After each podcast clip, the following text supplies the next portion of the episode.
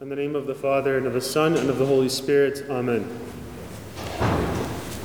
Among the many issues and challenges we have in our society today and in our communities today is a struggle with identity.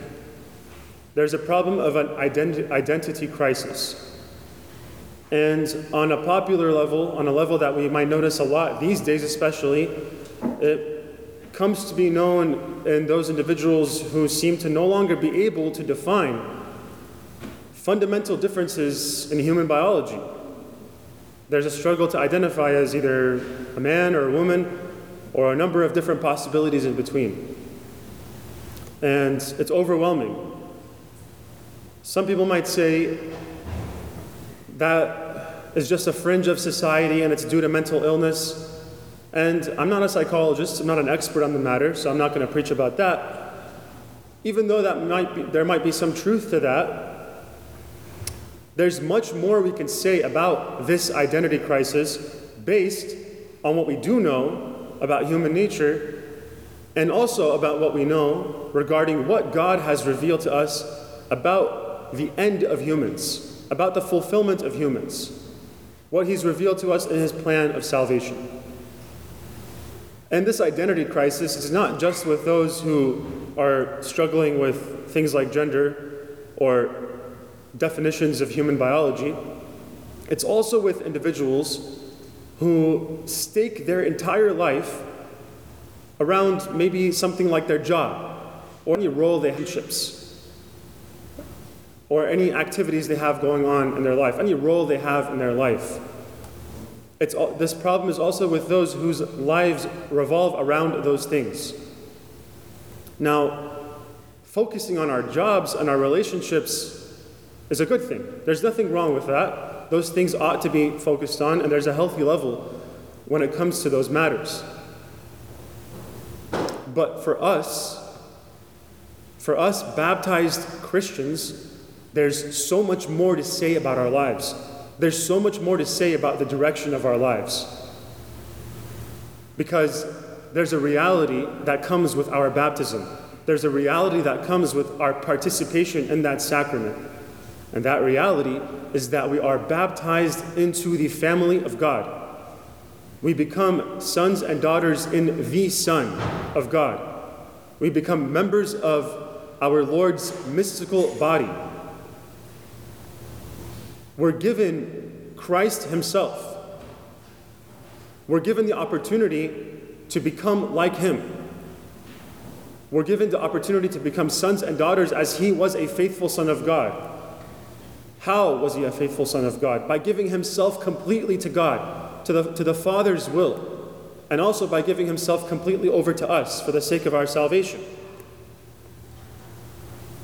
And when we're sons and daughters of this Heavenly Father, in the same way that we have an inheritance from our earthly parents, we also have an inheritance that comes from God.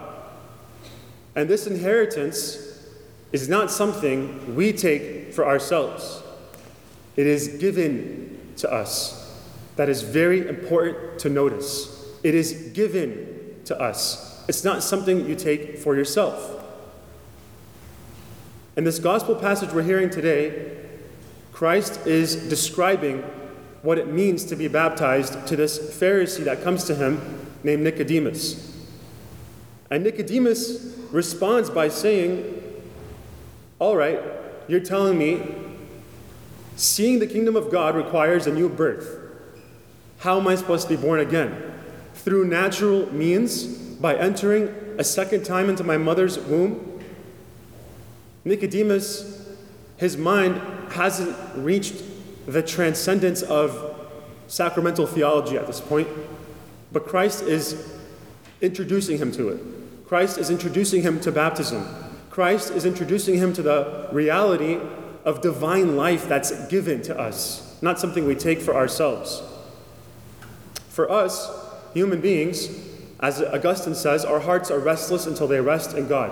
We have this desire that can never be fulfilled by material things because material things end. Material things can't provide infinite happiness. I hope we all know that, or if we don't, we come to know that at some point soon. So we have this desire for something infinite, and we try our best by whatever means necessary in our lives to grasp at that desire, to grasp at its fulfillment. But we can't do that through natural means. The restless human heart is fulfilled by what comes from God, what is given to us from God, the divine life that God desires to share with us. And I think back to what I said about this identity crisis, in part, it's due to the ridiculous amount of access we have to information. And it comes in the format of a refresh, refresh rate of every five seconds through this device that we carry around in our pockets all the time. I'm not saying technology is evil by its nature, technology can be used for many good things. But to know this and not good for you is unnatural. To know this much all the time is not good for me and not good for you. To know everything belongs to only one being, and that is God alone.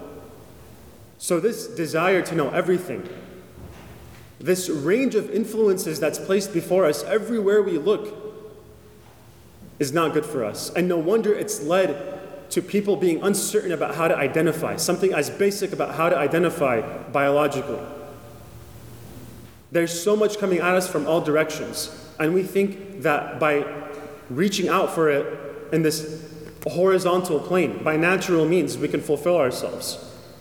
And then we forget the most fulfilling and precious identity of all that is given to us. And that's our Christian identity that comes to us in our baptism, our inclusion into the family of God, the most firm grounding that we can have, the identity that lasts past everything.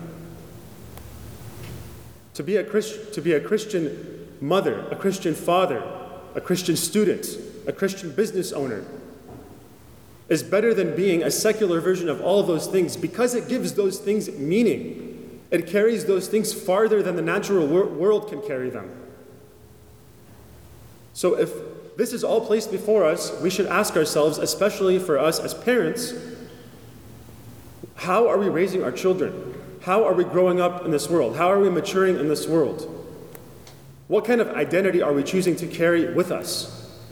Are we raising our kids just as students, just as people from certain, a certain culture, just as future lawyers or engineers or whatever? Or as Christians, as sons and daughters of a heavenly Father who gives them an inheritance that's more valuable than anything in this world because it carries them into an eternal, eternal union with their Creator. Brothers and sisters, as we approach the altar of our Lord today to receive His body and blood, let us remember our own baptism. As we say the creed today in the Mass, let us remember the things that we believe. And if we have questions about the things that we believe by virtue of our baptism, no problem. Go ahead and find out. There's resources everywhere. Go ahead and ask. There's resources everywhere. Let us be thankful when we approach the Eucharist today because it is the body and blood of our Lord that includes us as members of his mystical body through our baptism. And let the waters of our baptism continue to cleanse us throughout the rest of our lives, not only from original sin, as they did at the moment of our baptism but from every other influence that confuses us in this world. Amen.